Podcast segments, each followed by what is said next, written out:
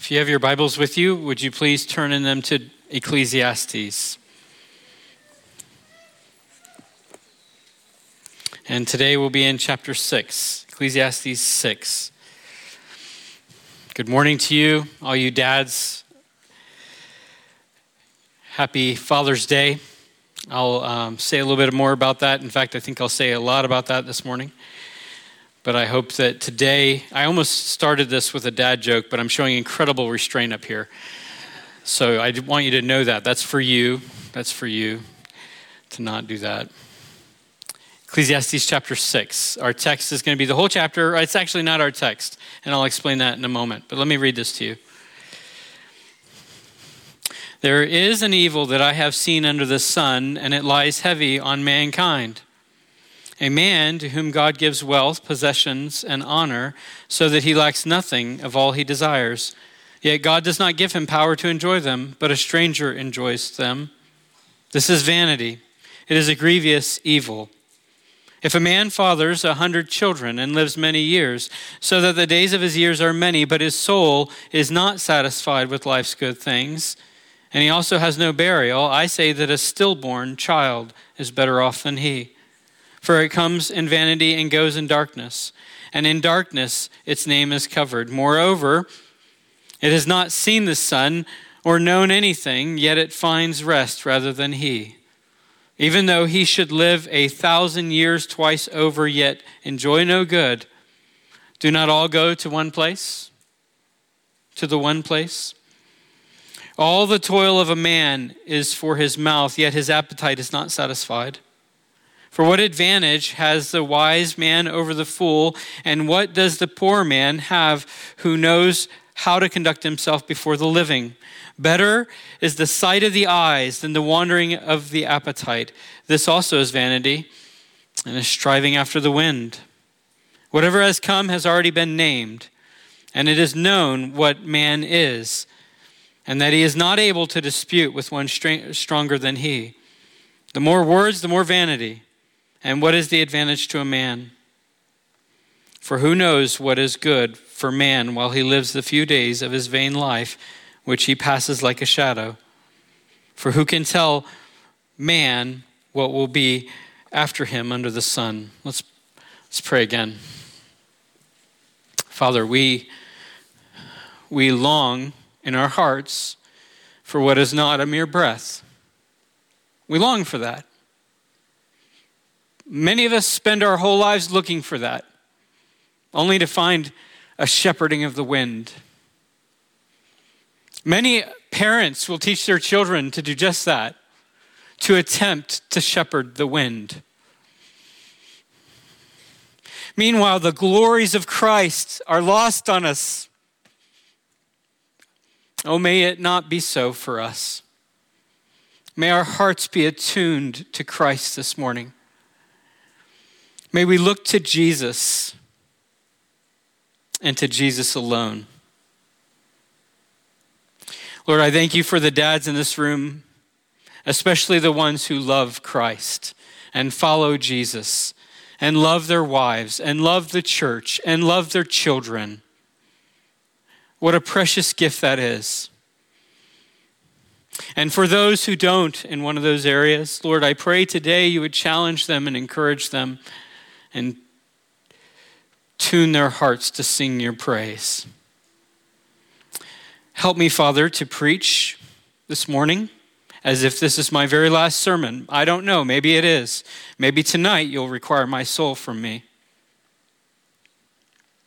Help me to preach your word and exalting Christ. And I pray for these, your people, Help them to listen with their hearts attuned to your word, to Christ. This might be the very last sermon they ever hear. Lord, I, I, I pray that we would know, I pray that we would recognize that our lives are but vapors so that we might look to Jesus. I pray this in Jesus' name. Amen.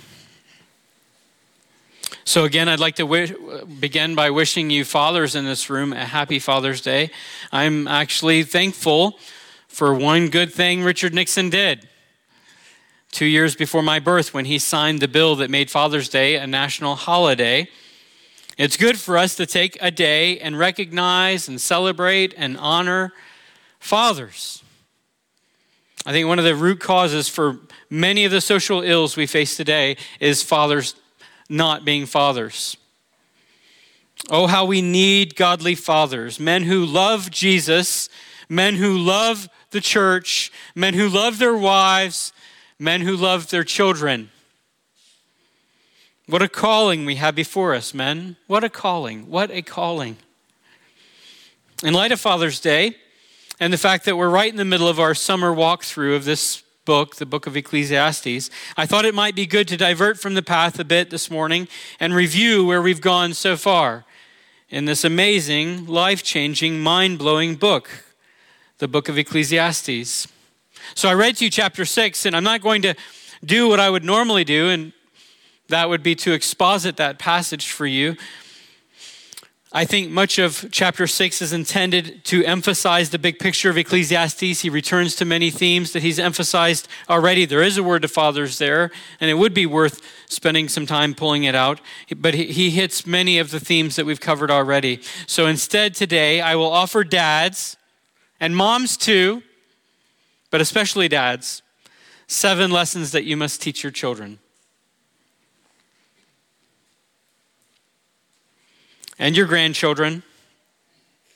Seven lessons from the book of Ecclesiastes that we will, if we want to be truly successful as parents, press into our children's hearts so that they might not waste their lives. Isn't that what being a dad is all about? I mean, isn't that what being a mom is about too?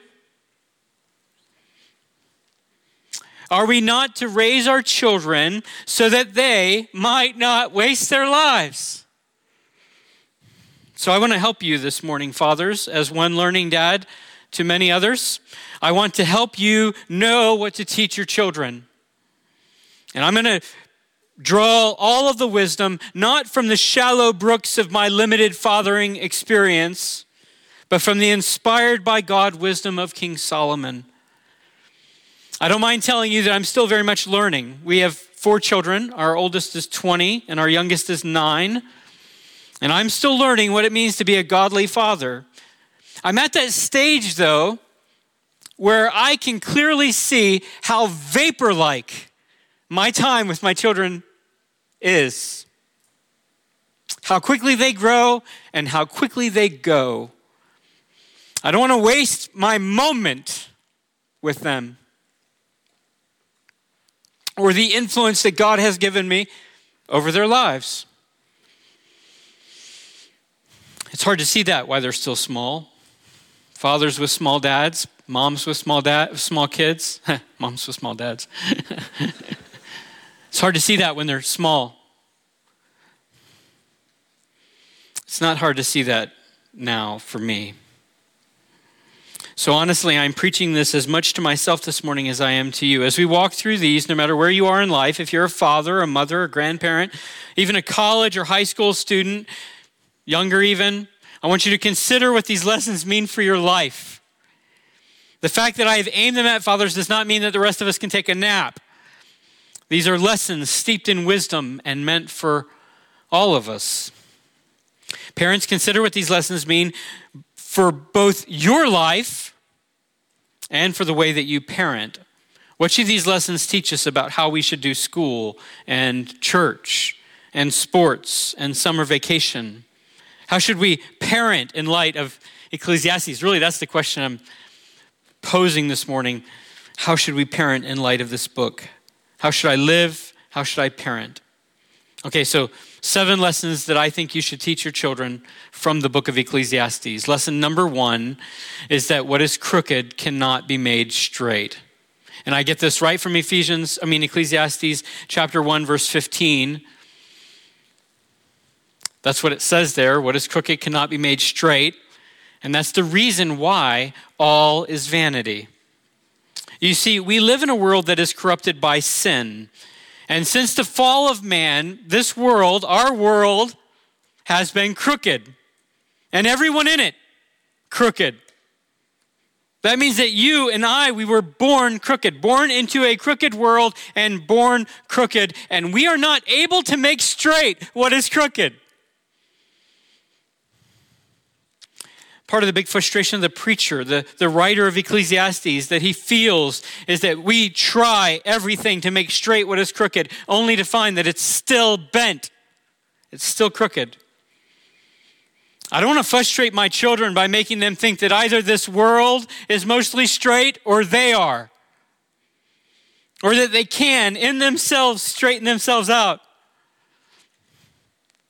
If I do that, the big lesson of Ecclesiastes is lost on me.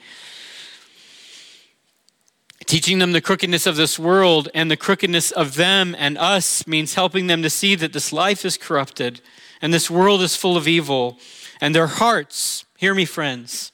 Their hearts are full of sin. And that's the root cause behind all the vanity that the preacher sees. It is because sin that everything is vanity. Here are three ways that that crookedness affects us. First, this crookedness, the crookedness of the world, is why our lives are so brief. Our lives are a mere breath. That's literally what the word, the Hebrew word that's translated vanity means. It means breath. We don't live forever in this world, in these bodies. We will all one day die. That's the crookedness that we cannot straighten out. No matter what you do, you can, you can push hard against that. Lots of rich people push hard against that. They even freeze their brains. You can't make straight what's crooked we can't straighten that out. And how good it is to help our children see the brevity of life so that they don't waste so much of it. You don't have time, young people, you do not have time to lay on the couch of your parents for 30 years. You don't have time to begin adulting at 35. We have one shot and in a child's smaller perspective, it seems like that shot will never end, but it, but it does. You know, it helps me that I'm pushing 50 years old. I'm likely past the halfway point now. Unless I really eat my Wheaties. So I look forward. I, I, I believe I have less time than I've already spent. I mean, that's helpful for me because I can look back and I know that that time went screaming quick like really fast. I'm sensing the brevity of my life. And that is a crookedness that I cannot make straight. Second, because things are crooked, this life has suffering and evil in it. Things are not as they should be, and it doesn't help your children to not teach them this. They will be confronted by evil and hardship and suffering and fathers, part of your job is to equip them for that confrontation. And third, we cannot make straight the crookedness of our own hearts. I am sinful, and all my efforts to not be that won't help in the end, not in and of themselves. I need help that comes from outside of me. My children need help that comes from outside of them. Your children need help that comes outside of them. You need help that comes outside of you. We need a Savior. Fathers, teach them that what is crooked cannot be made straight. What they need is not merely to toe the line of obedience in your home or behavioral modification. Oh, how easy it is for dads, for us dads, to simply demand behavioral modification. Because they can't, but it's, that's not all they need. I mean, I'm not saying that's wrong. We should demand obedience, but that's not all they need. They cannot straighten themselves out by obedience. What they need is Jesus. Fathers and I, mothers, grandparents, get that for yourselves. What you need is Jesus, and what your children need is Jesus. The second lesson we should teach our children, fellow dads, is that pleasure in things of this world is also vanity. Let me read quickly Ecclesiastes 2 1 and 2. The preacher said, I said in my heart, Come now, I will test you with pleasure. Enjoy yourself. But behold, this also is vanity. I said of laughter, it's mad, and of pleasure, what use is it? Now, of course, I mean, if we take the big picture of Ecclesiastes, we know that he's not saying that pleasure is bad or wrong. We can see from Ecclesiastes that pleasure is a gift from God. Pleasure, even, even pleasure in things of this world is good. I, I, went for a quick bike ride last night, right at sunset, just popped out, zipped around, watched the beauty of the summer sun setting over the plain, and it made my heart glad. It was pleasurable. And I believe that that is from God. God designed us to enjoy pleasure. He made flowers to be pretty. He made cows to taste good. He made sunsets to be breathtaking and romance to be sweet. It's from God, it's from the hand of God. Yet the pleasure in those things is a mere breath. The sun went down last night, it turned to night. Pleasure is here today and gone tomorrow. It is not ultimate, and it must not be pursued in this world as if pleasure in those things is ultimate.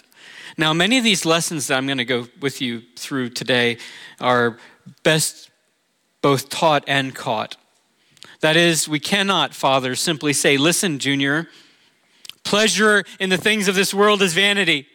You shouldn't pursue pleasure with your whole heart. And then by our actions, by the way that we live, by the way that we pursue our own pleasure, demonstrate that we actually think pleasures in this world must capture our hearts. I wonder what it is that your children would say if they were asked, What is the apple of your eye? What is it that captures your heart? What is it that they would say that you, what is it that my children would say that I love most? You know, they're going to think about things that you spend the most time and money and effort trying to have and trying to enjoy. That's going to teach. Do you see what I'm saying? That's going to teach them what is most important to you. I love hunting. I love hiking. I love being outside. But I pray to God that my kids don't think that hunting, etc., is the apple of my eye because it is a mere breath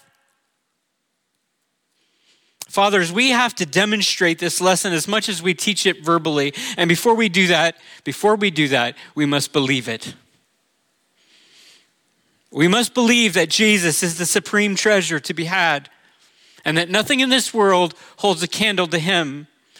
We enjoy pleasure as God's good gift to us. We don't enjoy the gift as if the gift is God. If we believe that, our lives will show it, and we will teach this lesson to our children. So teach them, fathers and mothers, that pleasure is vanity. The next lesson we should teach our children is found in chapter 2, verses 18 through 26. I don't think I'll read that this morning. You can certainly note that and read it. But the lesson that we must teach our children and one we must believe is that our work and our achievements are vanity. Our work and our achievements are vanity. Now, you know, there is a wrong way to hear that. There's a wrong way to read that in Ecclesiastes. The preacher of Ecclesiastes, Solomon, does not suggest that laziness or apathy are better alternatives, a better way to approach life. In fact, he calls out laziness in chapter 4, doesn't he? But what he is saying is that the crucial lesson for us to both learn and to teach our children is that life is not about achieving success. Life is not about our careers. Careers and success are not ultimate. They're not ultimate. And one day, hear me, friends, one day it won't matter at all the work that you did here, even if you were very successful. Built a big ranch, earned a lot of money wrote a lot of books, treated a lot of people. It is, as your life is, a mere breath. And I know that flies in the face of what most of us fathers want to convey to our children, what we want to teach them. So I think we have to walk this nice edge very carefully, dads. We do want to teach our children to work and the value of it. We want to teach them the importance of the work of a man's hands or of a woman's hands. The point we have to help them see, though, is that work is not ultimate. I have counseled so many men, so many couples who put work first as if it was the essence of the meaning of life. I've seen men, smart men, successful men, achieve much in this world and choke their marriage until it is dead. Work is not ultimate. And one day, your work won't matter. Fathers, teach your children this. Your ultimate goal with your child is not to see that they may get big in this world. It's not your goal. It's not my goal. That's a vanity, a mere breath. Your little guy might go on to be a brilliant pediatric neurosurgeon and still waste his life. We have to help them see that work is good, it's from God. We do it to glorify Him, but it is not ultimate. Fathers, teach your children that. The next lesson to teach your children is that God has made everything beautiful in its time. This is from Ecclesiastes 3:11 and we'll read that because I'm going to draw the next one from that as well. The next point. Ecclesiastes 3:11 says God has made everything beautiful in its time. Also, he has put eternity into man's heart, yet so that he cannot find out what God has done from the beginning to the end. Fathers, teach your children that God has made everything beautiful in its time. I think one of the mistakes we make as parents is that we warn our children how ugly things are when we take them out of the time, out of their time, without helping them to see how beautiful they are when they're taken in their time. You know what I mean? We just prohibit. We don't point them to what is good and lovely and right. God has made everything beautiful in its time. Let's take physical intimacy as an example. It's easy for us to teach our children that sex is ugly and hurtful and harmful and destructive to relationships when it's taken out of its time. It's not hard. Lots of us dads have had that conversation with our kids. It's not beautiful then, it's ugly, enticing, promising, pleasurable, but ugly in the end. I think it is easy to have that talk with our sons and daughters. And our children push back, though, when that's our only message, because to them it looks beautiful. And they're right in a sense. And this is where we have to teach them that it is beautiful in its time in marriage, the way that God intended it. You see, I think we give the impression to our kids that God is just out there to strike down all the good things, all the most beautiful things. They're prohibited because He doesn't want us to enjoy pleasure, He doesn't want us to enjoy this life. We can give that impression to our kids, and that's not the case. As John Piper so well put it, God is not a killjoy. He just opposes what kills joy. And what kills joy, friends, is taking things that are beautiful in their time out of their time and to enjoy them as if they are in their time. Fathers, this is on us to teach them. God has made everything beautiful in its time. The next lesson, also from uh, chapter 3, verse 11, is that God has put eternity in our hearts. Fathers, teach your children that that sense of eternity and that longing for joy forever, for joy that doesn't end, teach them that that comes from God. He has put that in their hearts, and He has done so for a reason. That's why we want everything to be forever. We want marriage to be forever, not a moment, but it's a moment. We want to be young forever. We want to have pleasure forever. We want that sunset to last forever. We want our lives to matter forever. We want joy forever. And that is because God has put eternity in our hearts. That is attention. And it's attention that only resolves with the gospel. This world is not our home. God has made us eternal beings with eternal longings, and this world is a mere breath. But we will either live in joy forever with Him in everlasting life, or we will perish forever outside of His presence and away from joy in hell. God has put an eternal sense in our hearts, all of us. Doesn't that just explain all of our longings? Doesn't it put that pursuit that you want, that drives you into perspective, that quest you feel? God has put the sense of eternity there, and He has done so on purpose so that our vapor, our vanity, might meet our everlasting in Jesus. I don't know if that's the best way to say that. Best way I could come up with. Everything in life is a vapor, and Jesus is forever. And when we hope in Him, we realize eternal life. Once and for all, the tension is resolved in Jesus Christ. Is your faith in Him, has that tension been resolved for you, friends? The one thing in our experience that is not a mere breath is Jesus. Everlasting hope and joy in Him lasts everlasting. So let's teach our children this. It will put their pursuits, their work, even their desire for pleasure into the context of the gospel. Jesus died on the cross, rose again, so that we might live in Him forever.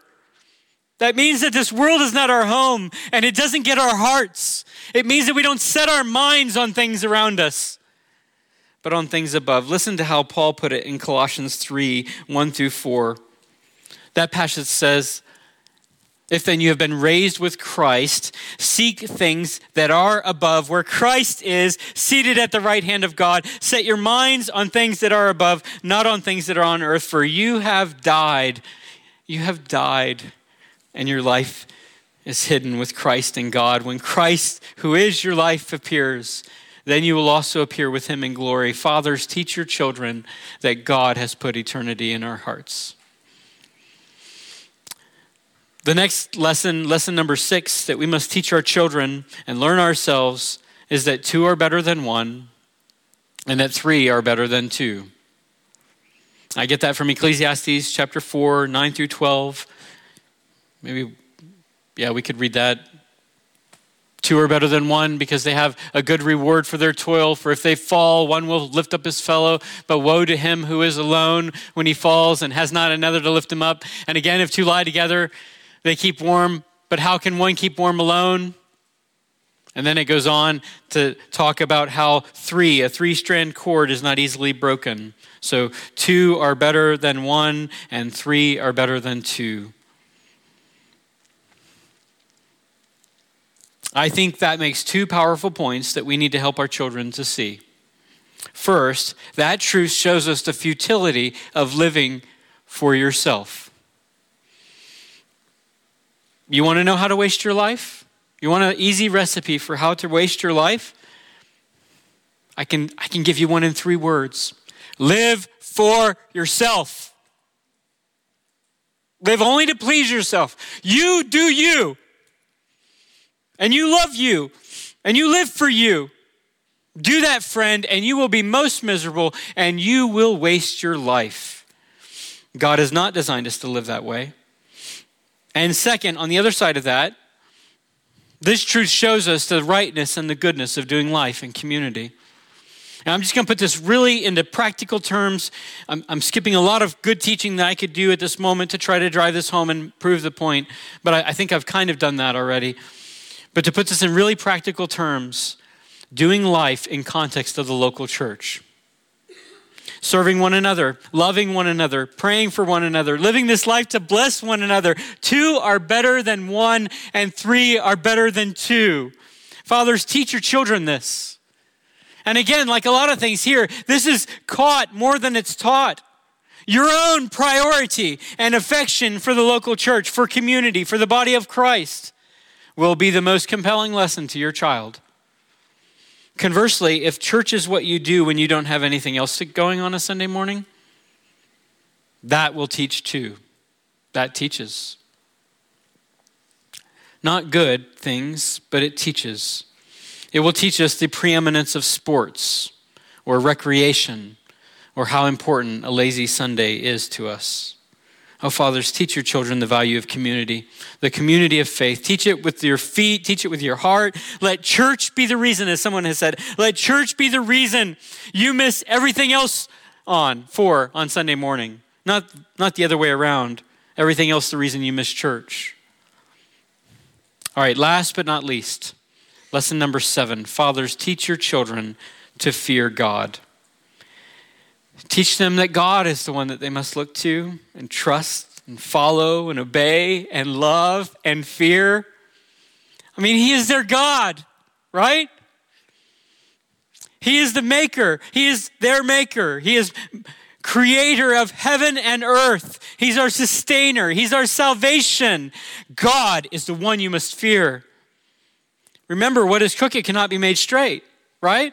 We cannot save ourselves. You need to teach them that lesson so that they turn to Christ by faith and fear God through Him. Christ is the one who makes straight what is crooked. Christ is the one who brings everlasting hope and joy and life to us. Christ is the reason we have eternity in our hearts. Fathers, teach your children this. Teach them the glories of Christ. They get this wrong.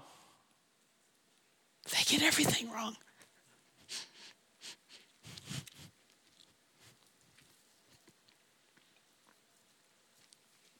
Young people, you get this wrong. You get everything wrong. And when this life, your vapor, finally fades, and I promise you that'll be a lot quicker than you think your hope fades too.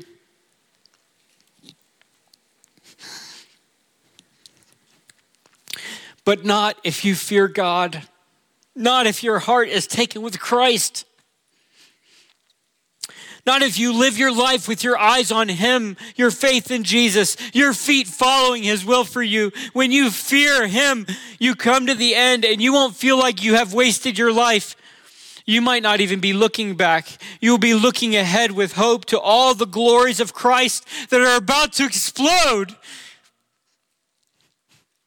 in revelation to you. God in Christ and through faith in Him is the one you must fear. Fathers, teach your children that. What an incredible influence we dads have in the lives of our children. Dads, you have an incredible influence over your children. That ought to feel weighty this morning to you. Heavy, good. And I just want to encourage you, dads, one dad to another, wield it well.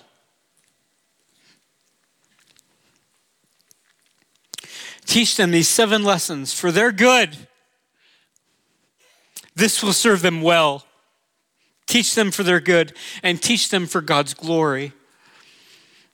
Dads, in light of Father's Day, here's a challenge for you men. Here's a challenge. In all seriousness and earnestness from my heart, I want to ask you to do this. Why not take a bit of time this afternoon and consider the lessons that you're actually teaching your children?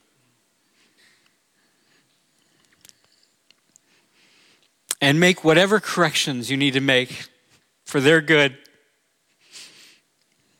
and for God's glory.